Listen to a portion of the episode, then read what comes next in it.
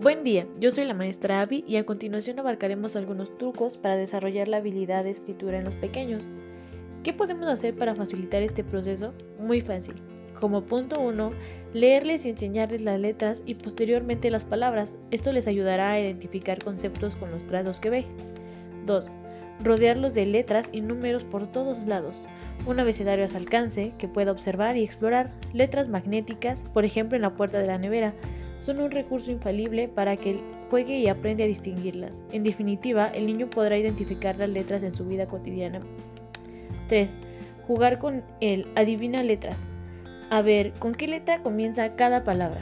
A decir palabras que empiecen por la letra que nosotros elijamos. 4. Dibujar lo que sea muy a menudo. Es importante que aprenda a trazar o hacer círculos, rayas o puntos cada vez que tenga un mayor control del lápiz agarrándolo con correctamente. 5.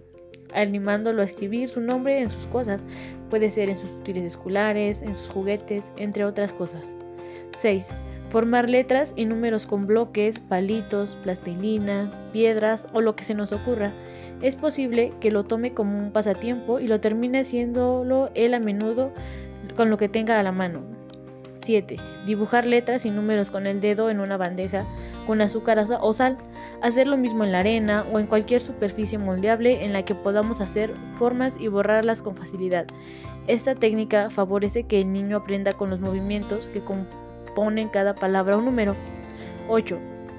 Algo muy útil son los cuadernos de preescritura, donde el niño debe remarcar figuras o seguir líneas, así como repasar letras y formas, familiarizándose con la apariencia de cada letra, tanto mayúscula como minúscula. Los podemos usar como juegos, coloreándolos al final y acompañándolos en el proceso. 9. Es muy importante no agobiar a los niños para que hagan bien o acaben antes.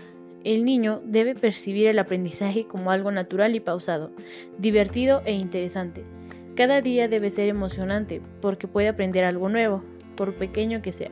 Tiene que disfrutar y si le cuesta, pues poco a poco, no hay prisa. Todo menos se bloquee por lo que no llegará a un objetivo. Acompañemos a nuestros pequeños con ilusión en todo este proceso y celebremos sus avances.